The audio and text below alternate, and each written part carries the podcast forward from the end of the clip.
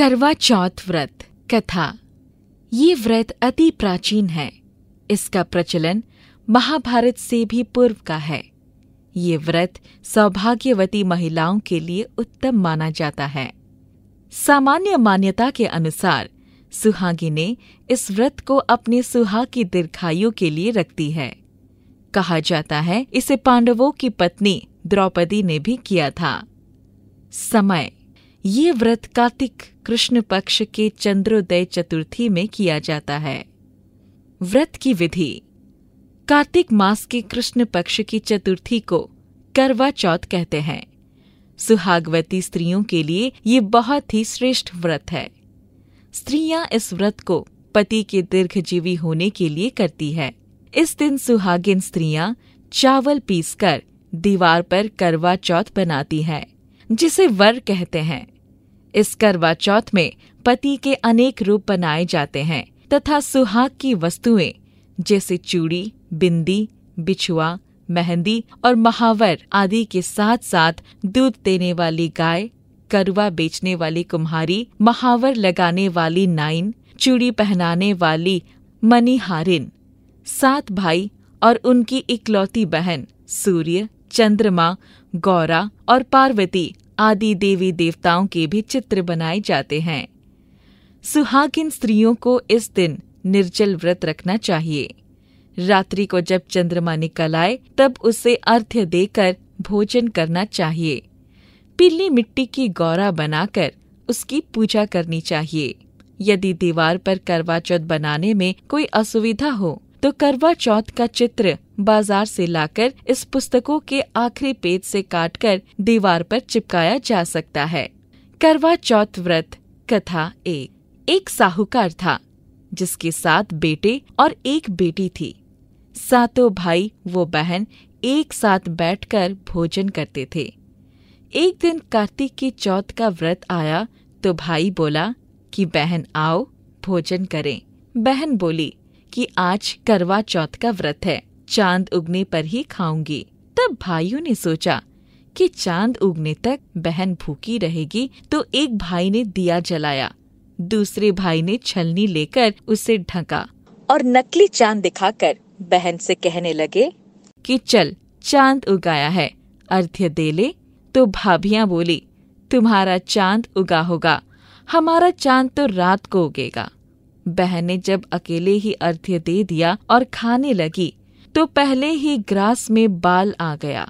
दूसरे ग्रास में कंकड़ आया और तीसरे ग्रास मुँह की ओर किया तो उसकी ससुराल से संदेश आया कि उसका पति बहुत बीमार है। जल्दी भेजो। माँ ने तब लड़की को विदा किया और कहा कि रास्ते में जो भी मिले, उसके पाँव लगाना और जो कोई सुहाग का आशीष दे तो उसके पल्ले में गांठ लगाकर उसे कुछ रुपए देना। बहन जब भाइयों से विदा हुई तो रास्ते में जो भी मिला, उसने यही आशीष दी कि तुम सात भाइयों की बहन, तुम्हारे भाई सुखी रहे और तुम उनका सुख देखो। सुहाग का आशीष किसी ने भी नहीं दिया। जब वो ससुराल पहुँची तो दरवाजे पर उसकी छोटी ननद खड़ी थी। वो उसके भी पाँव लगी तो उसने कहा कि सुहागिन रहो। सपूती हो तो उसने ये सुनकर पल्ले में गांठ बांधी और ननद को सोने का सिक्का दिया। तब भीतर गई तो सास ने कहा कि पति धरती पर पड़ा है। तो वो उसके पास जाकर उसकी सेवा करने के लिए बैठ गई। बाद में सास ने दासी के हाथ बची खुची रोटी भेज दी। इस प्रकार के समय से बीते बीते मृगसिर की चौथ आई। तो चौथ माता बोली, करवा ले करवा ले, भाइयों की प्यारी करवा ले। लेकिन जब उसे चौथ माता नहीं दिखलाई दी तो वो बोली, हे माता, आपने मुझे उजाड़ा तो आप ही मेरा उद्धार करोगी। आपको मेरा सुहाग देना पड़ेगा। जब उस चौथ माता ने बताया कि पौष की चौथ आएगी, वो मेरे से बड़ी है। उसे ही सब कहना, वही तुम्हारा सुहाग वापस देगी। पौष की चौथ आकर चली गई, माघ की चली गई। फाल्गुन की चली गई। चैत्र, वैशाख, ज्येष्ठ, आषाढ़ और श्रावण भादों की सभी चौथ आई और यही कहकर चली गई कि आगे वाली को कहना। असोच की चौथ आई तो उसने बताया कि तुम पर कार्तिक की चौथ नाराज़ है। उसी ने तुम्हारा सुहाग लिया है। वही वापस कर सकती है। वही आएगी तो पाँव पकड़कर विनती करना। ये बताकर वो भी चली गई। जब कार्तिक की चौथ आई तो वो गुस्से में बोली, भाइयों की प्यारी करवा ले दिन में चाँद उगानी करवा ले व्रत खंडन करने वाली करवा ले भूखी करवा ले तो ये सुनकर वो चौथ माता को देखकर उसके पाँव पकड़कर गिड़गिड़ाने लगी, हे चौथ माता, मेरा सुहाग तुम्हारे हाथों में है, आप ही मुझे सुहागिन करे। तो माता बोली, पापिन, हत्यारिन, मेरे पाँव पकड़कर क्यों बैठ गई? तब वो बोली कि जो मुझसे भूल हुई, उसे क्षमा कर दो। अब भूल नहीं करूँगी। तो चौथ माता ने प्रसन्न होकर आँखों से काजल, नाखूनों में से मेहंदी और टिके में से रोली लेकर छोटी उंगली से उसके आदमी पर छिंटा दिया। तो वो उठकर बैठ गया और बोला कि आज मैं बहुत सोया।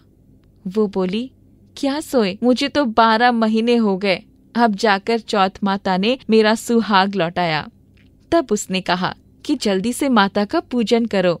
जब चौथ की कहानी सुनी, करवा का पूजन किया तो प्रसाद खाकर दोनों पति पत्नी चौपड़ खेलने बैठ गए। नीचे से दासी आई, उसने उन दोनों को चौपड़ पासे से खेलते देखा तो उसने सासू जी को जाकर बताया। तब से सारे गाँव में ये बात प्रसिद्ध हो गई कि सब स्त्रियाँ चौथ का व्रत करें तो सुहाग अटल रहेगा। जिस तरह से साहूकार की बेटी का सुहाग दिया, उसी तरह से चौथ माता सबको सुहागिन रखे। यही करवा चौथ के उपवास की सनातन महिमा है।